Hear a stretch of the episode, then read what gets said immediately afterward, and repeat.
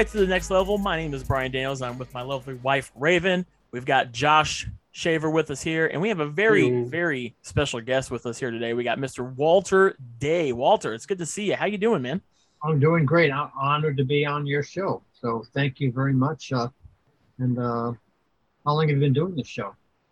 We've actually been doing this show since April. this show. This this show. This show. Uh, we did this was a this is a show that stemmed from an old show that we did called the Dragon Cast uh, that had been going on for like almost ten years. So Really? so yeah, yeah. Called the Dragon Cast because somehow you're connected to Dragon Con? Uh, not Dragon Con. No, it was a it was a website called Dragon Blogger. That's why. Okay. Yeah, but um, but yeah, it's an honor to have Walter Day on the show with us. Um, we just they just celebrated. You guys just celebrated the 41st anniversary of Twin Galaxies. Man, I can't believe it's been that long already. And uh, we're glad to have you here on the show with us. And uh, got the uh, the official referee of, of, of video games here. And uh, Yeah. Walter, let's let's get into this, man. So I want to talk about uh, what made you want to get into the arcade business to begin with? Well, I was an oil broker in Houston, Texas in 1980, and we were working on an actual reference book. It was a, it was called Days, named after me because I was the founder of it. Days, Who's Who in the Petroleum Industry. And the guy who's my investor and co-worker on it one night said, "Boy, I can't look at these biographies anymore. You know, looking oil executive biographies. I got to go play play Space Invaders." My Wow. eyebrows went up because I'd never heard of Space Invaders, and I said, "What the heck is that?" So he took me to an arcade that night, and I walked in there, and it was a big it was Malibu Grand Prix. This is Houston, June 1980 or May 1980, Mhm. and I fell in love with video games immediately. And I opened an arcade as an excuse to be able to play more video games. Okay. that's That's a great That's- excuse. that is that's a wonderful excuse. That's Yeah. And at the age of 32 years old, I'd be up to two in the morning going head to head against a 16 year old. That's fantastic. Yeah. it. Did you have a uh, outside of Space Invaders? Did you have a particular favorite arcade game that you played a lot more? Well, I played a lot of Centipede and I played a lot of Pac Man. Oh, two great. Those are two great games. But the one that is best at that I actually held the world record for a while is called Make Trax by Williams Electronics. Oh, really? Okay. It was a paintbrush painting a maze. Oh, that's Okay. that's really I cool. have never heard of that. Yeah, I don't think Me I've either, heard of yeah. that one. That's Listen. pretty. That's awesome. That's pretty fantastic. Now I know in, in at Twin Galaxies, uh, it's it's in. It was in Ottawa, Iowa, uh, Atumwa. Ottumwa. Sorry, and um, you guys had a string of like guys come in. Um, I mean, of course, Billy Mitchell. I know a lot of people know of Billy Mitchell. I've had the pleasure, uh, Raven and I have had the pleasure of meeting Billy Mitchell when we met when we met you, Walter, uh, back in 2019 at Gen Con. And uh, how I first got to know uh, Walter, or first heard about Walter, was there was this documentary called The King of Kong, Fistful of Mhm. Quarters. And I would imagine that maybe how a lot of other people that hadn't already uh, maybe knew you at the time um, kind of got to know you from that as well. Um, Mhm. You know, what was it like um, seeing the competitive arcade um, scene just really take off at that time? What was that like for you to experience that? Um, you know, especially having been at this uh, mecca of an arcade that we all come to know. Well, well, first of all, it was huge. Video game playing was huge. I mean, there were like there were like probably seventy-five thousand arcades in America. It could have been way more. It's Yeah. I don't think anybody ever knew a number. And uh, the thing that was interesting is that on the the January eighteenth, nineteen eighty-two edition of Time magazine had a video game cover story, Mhm. and it was talking about the incredible burgeoning growth of, of, of the popularity of video games taking over the world and how this newfangled technology is winning the hearts and minds of youth everywhere. But not only that, adults everywhere too. Yes. Like, for where Twin Galaxies is running, we have people who are in the 30s and 40s and three-piece businesses coming up. Instead of eating a normal lunch, they'd come and play Pac-Man or Donkey Kong. Right. Very, very interesting. And uh, but in that article was a feature box about a kid named Steve Juraszek, who I think was 16 years old, and he got like a, a 14-hour score on Defender on one quarter. And someone came up to me, someone came up to me in the arcade and said, "I can beat that score in the magazine." I said, "What magazine?" And he pulled the magazine and showed me the story, and I didn't believe it could beat it because this clearly was a national phenomenon. This kid had done this quarter, this this 15, 14 hours in one quarter. He says, Uh-huh. "No, I can beat that." And so I allowed him. And that weekend, he went 24, 25 hours. I can't remember. It was either 24 million in 25 hours or it's 25 million in 24 hours. I can't remember which was this. But, but, it's, but essentially, uh, what was interesting, the phenomenon that developed out of that was that suddenly I called up the radio station and they got so intensely interested, they came over and started broadcasting live from, from it as the score got higher and higher all night. wow. Up the newspaper. They came over and they started covering it. I called up the TV station. They came over and started covering it. But then it got really strange. I started getting phone calls from TV stations in St. Louis and Kansas City and Peoria, Illinois. It turned into a regional, if not a national story. In other words, I discovered that was a big deal. Man versus machine. yep. Kids Yeah, taking- firsthand. these kids taking on these newfangled geniuses of computer stuff, you know? Yeah. And so, uh, so um, on uh, Monday morning after the weekend was over, I called Williams Electronics and said, "Look what we did! Is this the new world record?" And they said, "We don't know. No one keeps track of the scores. We have no idea." And everybody, people call every single day wanting to know what the record is, but we don't know because there's nobody keeping track of the scores. So I was intrigued by that. So I called up that morning seven manufacturers, including Universal and Exidy and Stern and Nintendo and uh, Atari and Midway, and Yeah. asked them all the same questions. And they said, "We don't know. No one keeps track of the scores." And then I called up Replay Magazine and Play Meter Magazine, the two coin-op magazines of the video game era back then. Right. They both said we get called every day, but no one keeps track of the scores. We don't know. Oh my I god. thought, so I thought of that overnight. The next day, I called back all nine of those phone numbers I called and told them, We got a scoreboard here. We're keeping track of the scores. And through some miracle of divine fate, karma, all nine said, No one challenged us. They all said, This is incredible. They embraced us and said, Okay, we're going to put your name and number right here at our front row Rolodex. When people call, we're going to refer them to you. All nine of them said this. Oh my gosh. That's Oh amazing. wow. it's your problem now. it was it was written it was written and like you said it was our problem now Yeah. and so it was. They oh, So- made it so. He asked me well who are you and off the top of my head i said oh we're the twin galaxies national scoreboard just right off the top you the just you just pull that out I of love your that. head like I love that. this is who we are. Yeah. head It happened.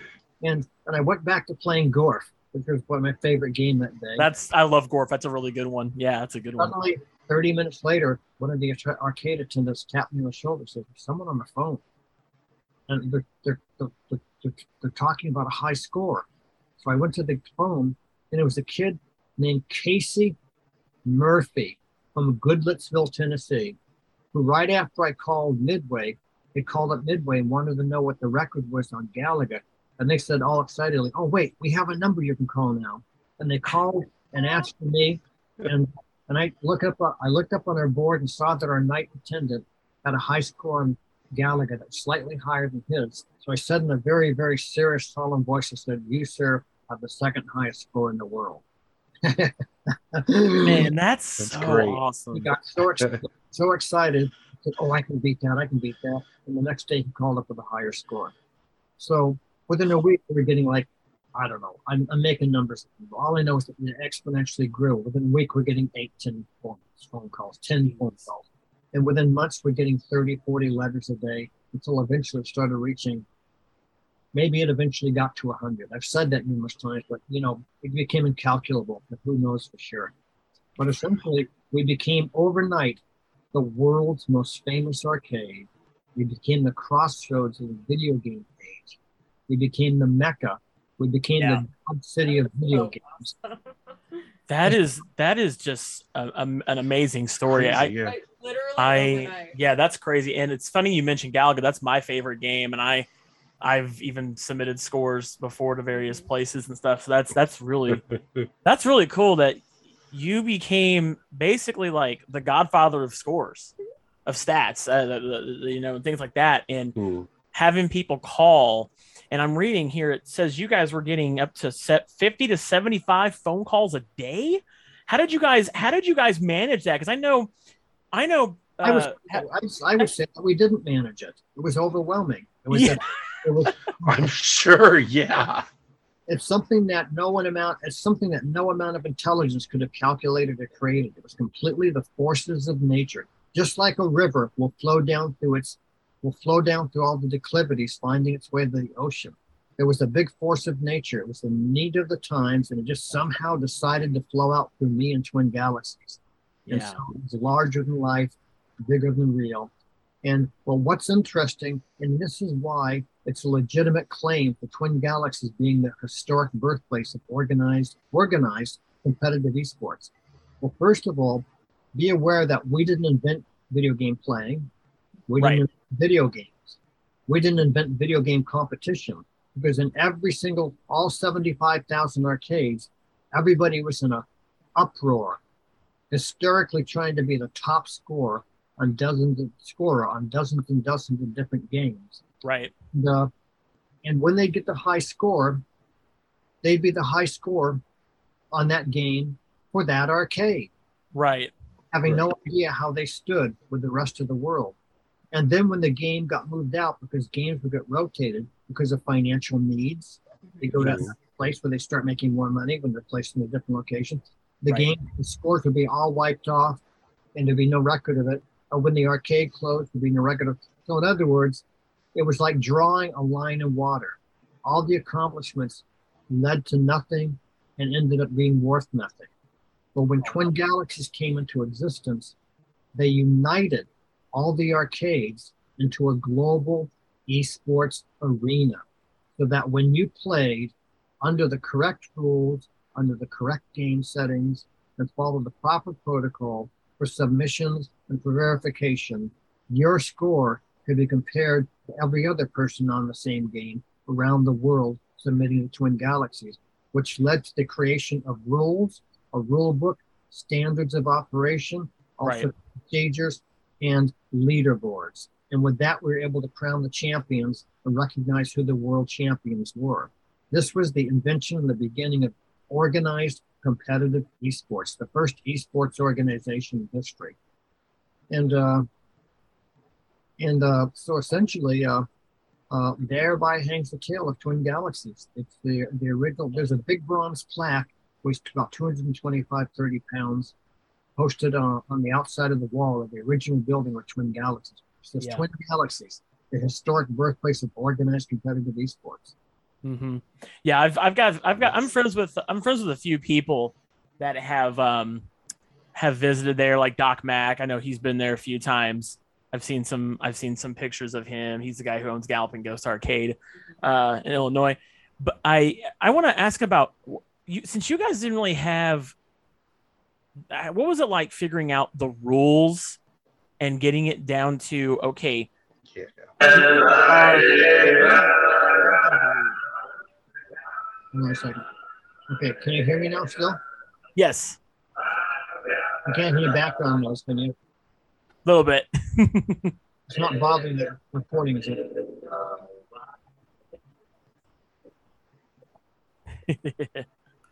Okay, there we go.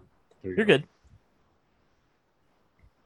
But yeah, what was what was that like getting the uh, figuring out the rules and the you know getting it down to where these are the exact rules for each game? What was that? What was that process like? How, how to figure that out?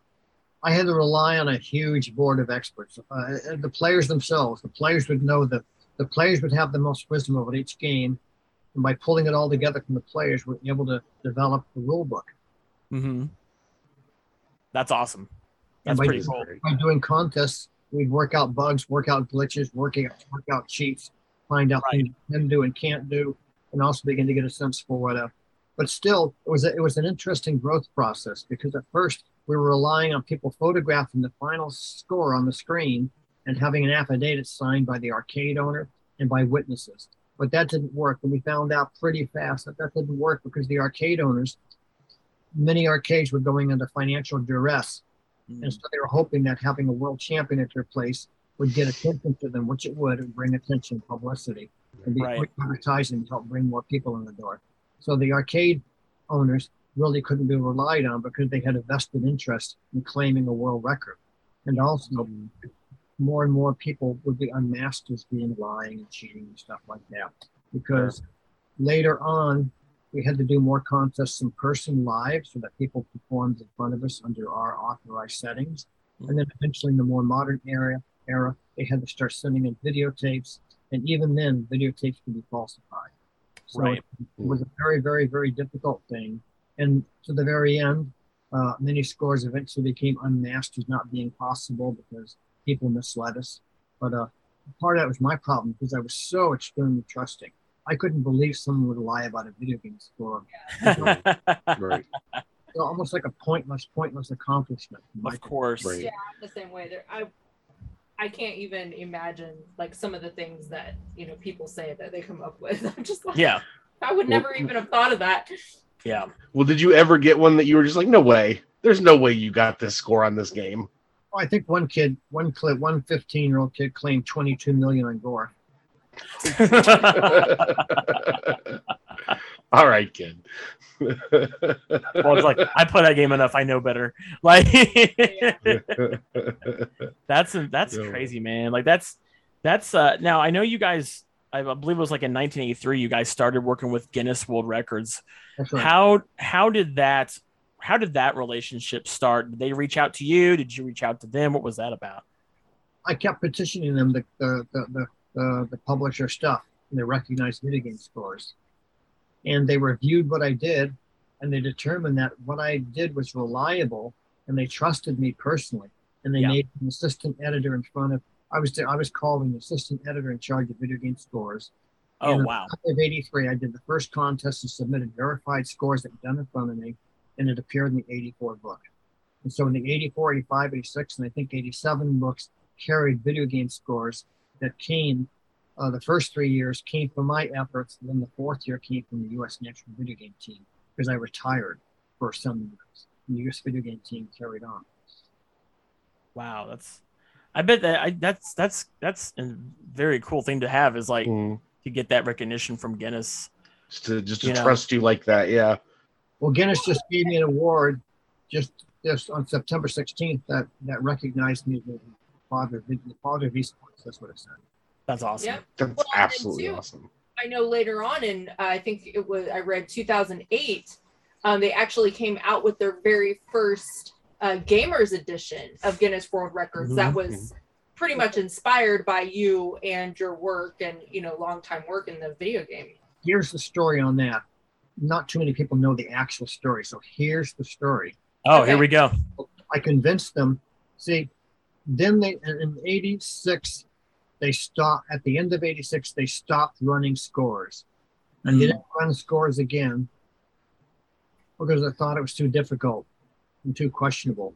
And they didn't Right. run scores again until I kept petitioning them around 2000 and 2001 and 2003 Mhm. finally, in 2006, they decided to do, I think it was either two pages or four pages on video games. And I think it had 87, 87 different records. And I think I I think I personally wrote the text for 80 of them, 80 of the Oh, wow. And so they, they, they came out, I think it was the 2006 edition with four pages. I think it was 87 records. And the, and the text, and the text was for written, I think, by about 80 of them personally, word for word. Wow. Oh, man. And, and when the book came out and they saw it, and also I got them to do a two page thing on pinball for the first time ever. I think it was That's the awesome. time. I don't think they ever did it again but Mm. it, but it was very successful. And but the four page thing when it came out, I called up Craig Glenday, the editor in chief, who's still the editor in chief. He's the one Uh-huh. who esports father award on September 16th. And I said, look, this looks incredible. Why don't we take all my stuff and turn it into its whole own book, and you and I will co-publish it? And he said, that sounds really interesting. Let Yeah. me talk to everybody, see what they think. And so he says, there's a lot of interest here. Then he called me back. There's a lot of interest here. And he said, he said we could become partners on this, and blah blah blah. And Uh-huh. we could apply the content. We would do the the, the, the publishing and everything like that. Uh, And so then he began to say that we had a, we had a focus group, and the focus group has determined that this should be more successful than the regular book. So we're really interested in this.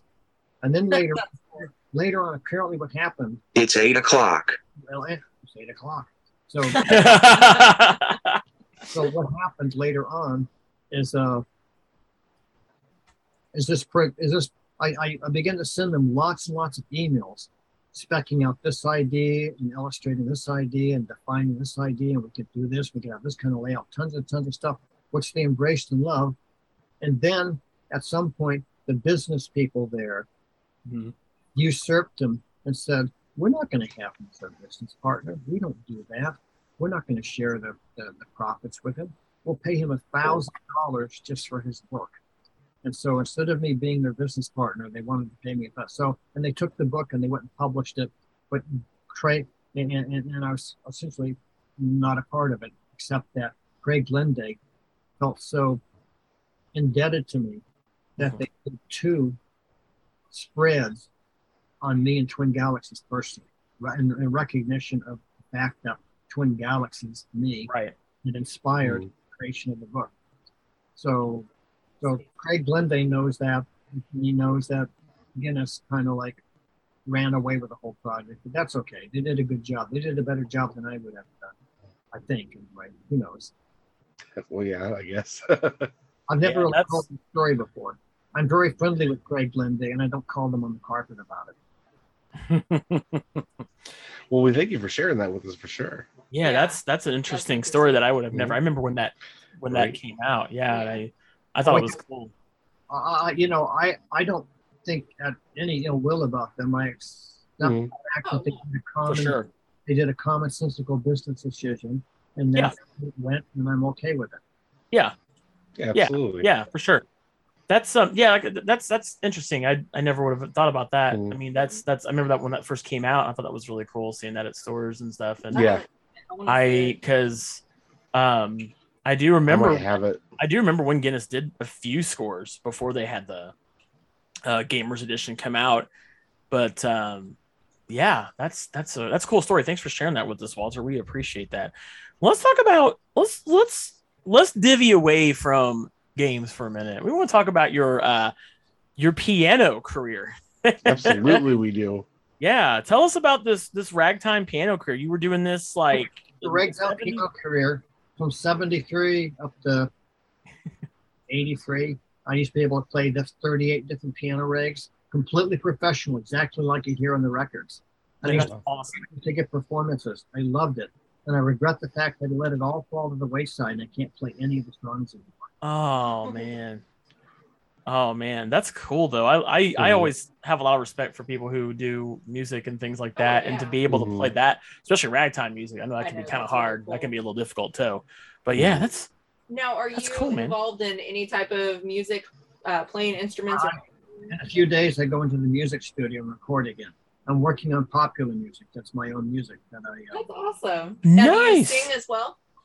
Oh yeah. Well, I'm taking vocal lessons right now. I'm not a very good singer, but I'm determined to sing. So hey, there you go. There you go. You have a lot of determination. Just, Mhm. just the stories that you've told us. I mean, that is very apparent. So I have no doubt that you'll be able to do this. either. Yeah, I was gonna say. really I mean, if anybody watching this this can already tell, Walter's a pretty Yeah. dang determined person. I mean, you Right. uh, you, I mean, for as much as you kind of petition, you, you petitioned Guinness, and they were just like, okay, fine, like okay, Yeah. all right, all right, you know. But yeah. I mean, you just, you just, um, that's what I love about you and, and reading about your stories and stuff, is that you didn't stop. Mhm. Mm. You, you kept going. You didn't let, and I'm sure you probably faced a lot of opposition even then because, yeah. I mean, you know, uh, I know when we think of esports now, I know esports has has significantly evolved over the years since the Right. the 80s. I mean, now you have full on uh, arenas. I mean, I want to ask you about that too. What it's so like for you to see, being as someone who started the the whole esports thing. What's it like now to see just all these people, these younger people, getting at these big arenas and The Korean Dota circuit. these sponsorships and these massive amounts of money that they make too doing this kind of stuff what's that what's that like for you now to see that Well, first of all, the video game players that were in that Life magazine photograph that just celebrated its 40th anniversary a, a week Yes. ago, um, all of those players believed in the future of esports. They wanted to be esports superstars. They were for that era, but they wanted the, they wanted the, the lifestyle and the opportunity that's present now for the current generation. It's just that they were born like two generations too soon. Yeah. So but they believed in it and they fervently wanted it and they were going to do it and they would have embraced it and it would have been incredible, but they were just way before technology. Because the technology, the technology is what made it happen. Because once Yes. the technology was there so that any player could play any other player in the world, and also the process of it happening could be monetized by sponsors because uh, uh, because you, you you can get your ad in front of a lot of people, and you can also verify how many people are clicking through to your ad, and clicking so that so that you know when you place an ad in a newspaper, you, you it's hit or miss. You don't know what's going to happen. But you Right. can actually verify and monetize and, and track the success and the placement of all your ads and all your investment. So therefore, eh, and as the base of people grew larger and larger who were online playing games, it became more and more lucrative and attractive. for Big sponsors to put money up for contests, for tournaments, and for leagues.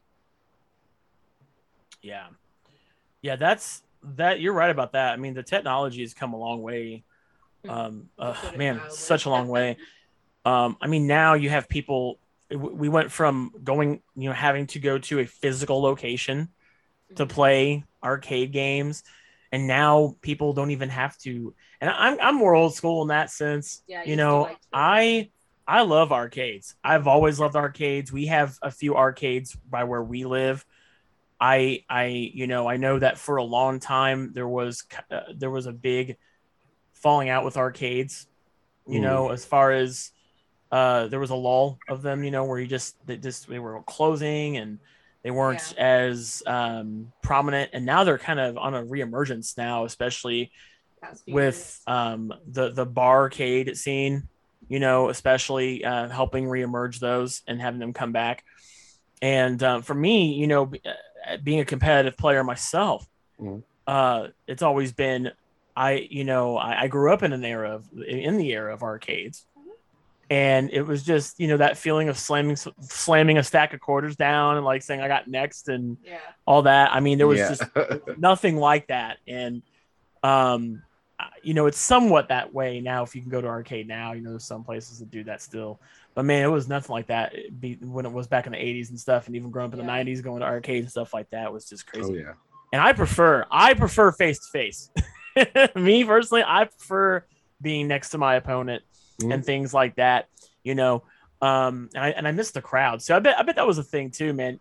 When you were running twin galaxies then just seeing the crowds of young people around all of these machines.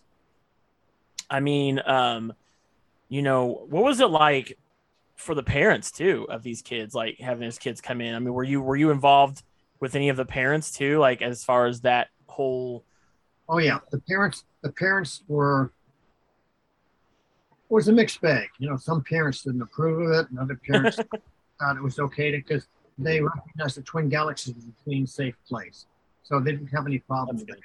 that's and good the parents also played the games themselves. yeah yeah Yeah. that's yeah, pretty that cool Makes a lot of sense. Um, what's interesting is today, amongst modern young esporters, they think that that video game playing as a spectator sport is brand new. Actually, the spirit of spectator sport has been alive from the very beginning. Yeah. If someone if someone put a quarter in a Donkey Kong machine and they played it on a real high level, a crowd would be around them. If someone played Ms. Pac-Man on a high level, a crowd would go around them. People Mhm. in love with watching excellence in video game play. People were hypnotized by excellence in performance.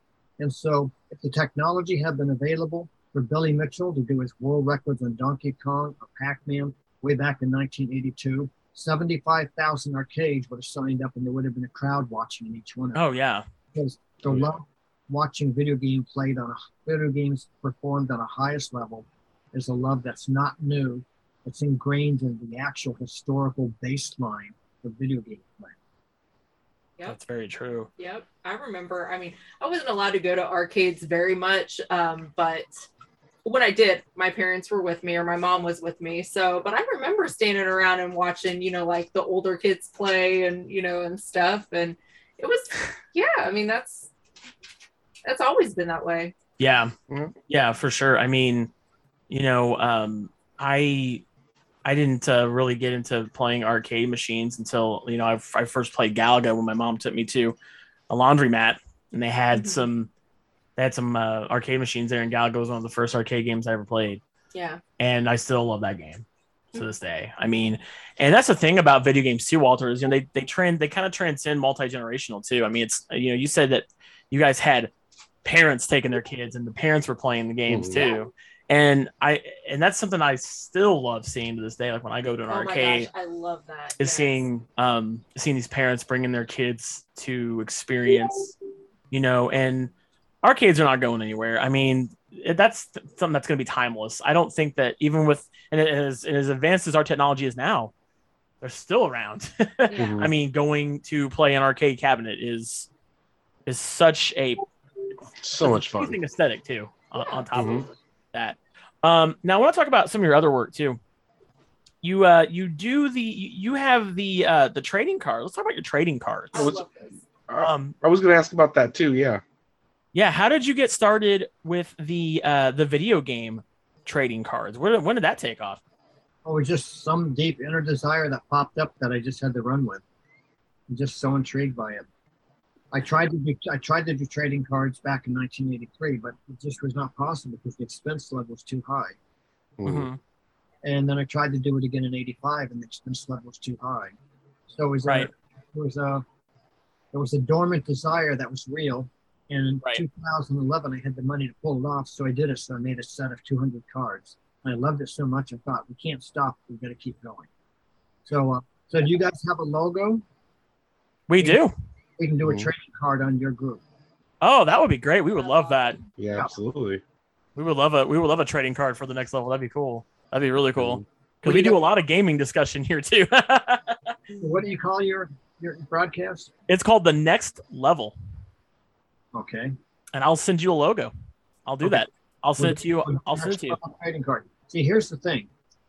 I respect what you're doing because you may not have thought of it this way, but you guys are essentially doing oral history. And oral history is important because tons and tons and tons of nuances and hidden sides to history would be Hmm. lost and forgotten, never recognized and never uncovered if it wasn't for the many people doing oral history. Thank you. we appreciate I really that like that So uh, you perspective on So that. you that's a really great take on it Mhm. not, you realize or not, you guys are historians who are documenting the culture, the popular culture of our times. And everything you do, I hope gets preserved so that it's passed on because it'll be meaning something to someone in the future when they meticulously go over and index all your shows and find little glimmers of important, gleaning important gems of history that hadn't been captured by anybody else right hopefully you guys are historians and I take my hat off to you because it's a, a very noble cause that benefits future generations. Well, we appreciate that, Walter. We we thank you for that. I mean, I am all about. Um, I love history anyway. Like in general, I talk about it a lot. Mhm. And but for me, video game history is something that's very important to preserve. Um, and we've we've talked about this on not just this show, but we've talked about this on the other show we did too, the Dragon Cast. And for me, it's um, I know they have like the video game history museum and there's the foundation and things like that.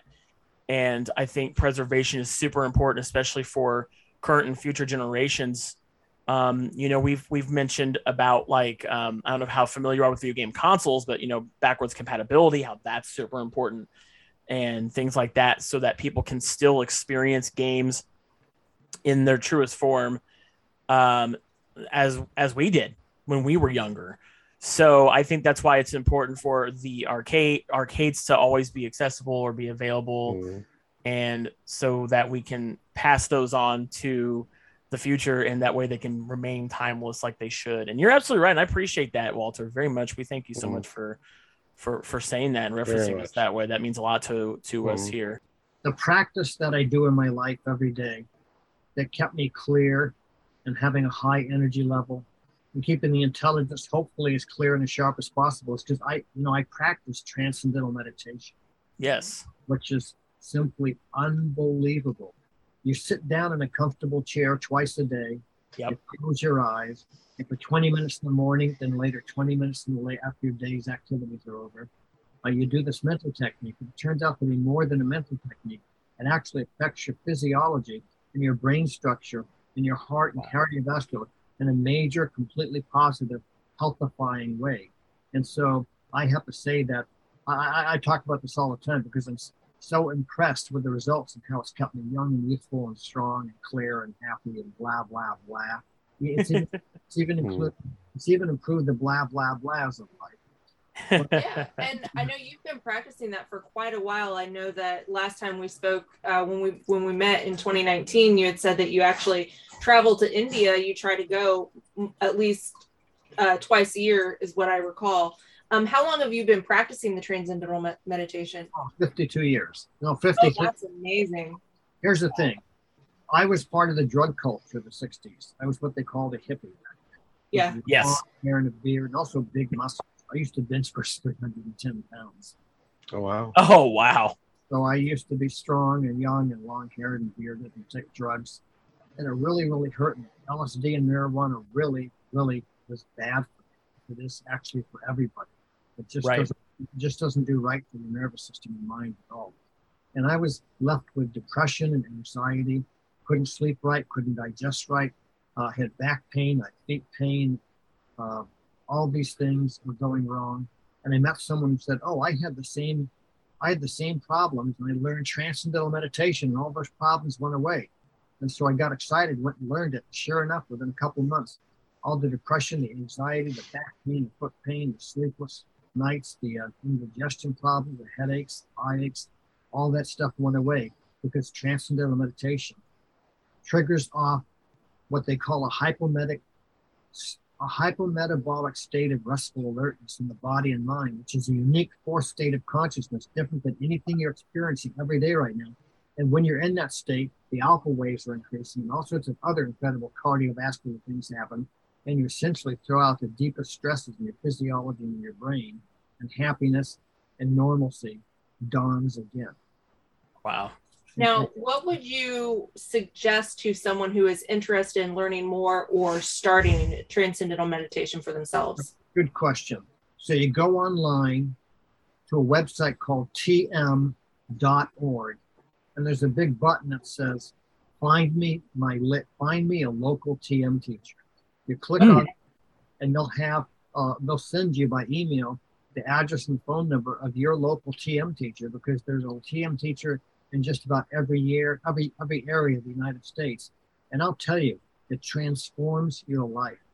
I mean, I'm 73 now, but I don't conduct myself like a 73 year old because transcendental meditation keeps me young and healthy and happy. That's amazing. Wow. yeah, I you uh, before we started when we couldn't see the see you on video, I had um I was surprised like honestly in your voice you just sounded so energetic and spry and just you know I I know that probably sounds really bad but um no it definitely definitely works. Yeah. No, I, that's definitely something I wanted to mention because Mhm. I know um, that was one very unique aspect of when I first found out about you was uh, in the in the King of Kong documentary. You mentioned that, and you actually there's a part in that where you're practice what what what shows you practicing that. I believe in that in that documentary. Don't quote me on that, but I believe that.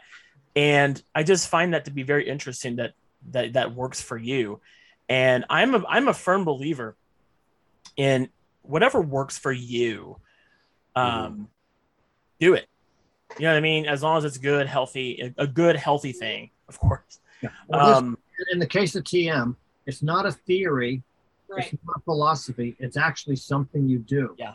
And no matter what you believe in the world of philosophy or what you believe in the world of religion or anything anything else that's a belief, it doesn't matter.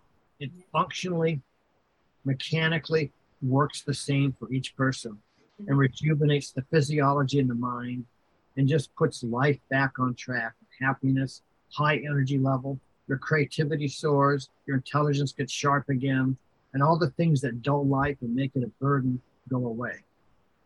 That's what I need. I know I could definitely use a lot of that myself. You, That's, you'll be very impressed, and it is near you. It is there, there's a center in Louisville. Uh, there's a center in Bloomington, Indiana, which is probably what three hours away.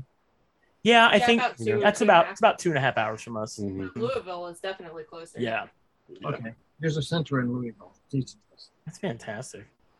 Wow, looking at that. you're looking at that now, aren't you? Yeah, am. you Because should. that was actually, I know video game stuff, but that was actually the biggest takeaway from when I met you back then. So I'm glad that you brought it up because I was going to ask you about it anyway. So good. That's amazing. So you're working on music. Do you have any other before we go ahead and um, get get uh, before we close the episode here? Do you have any other projects you're working on outside of music, or are you just uh, are you still kind of just strictly doing music at the moment? Have you done anything else lately in the in the video game space? I still go to events. Like I'm going to the Free Play Florida in Orlando in a couple of days, and I'll Oh, be nice. for a few days. And uh, I've been to Gen Con only once. I've been to Dragon Con only once. Um, I commonly go to the Pinball Expo in Chicago. So the main two things I'm doing is trading cards. I've designed al- almost 5,000 trading cards. And, and, Wow. uh, and our archivist has, our archivist has about 3,600 of them in his Oh wow, So, so essentially, um, not quite 4,000 are in print yet. Maybe about 3,750 are in print so far. So Wow. a lot of trading cards. Wow. that's so awesome. I love that. man, that's amazing. Yeah, The music and it's the trading cards. And that's amazing. Those are my three loves. That's awesome. I love it. That's awesome. That's great. Well, Walter, thank you so much for taking the time to be on our show, The Next Level, and thank all of you for watching our show. Uh, Mhm. if you're watching this on YouTube, let me know in the comments below if you know if you've ever met Walter, and uh, you know share with us the experiences you had meeting him. He's such a fantastic human being That's very kind. and very If anybody's interested in seeing all the trading cards, uh, they I can go am. to the website. The website's called thewalterdaycollection.com.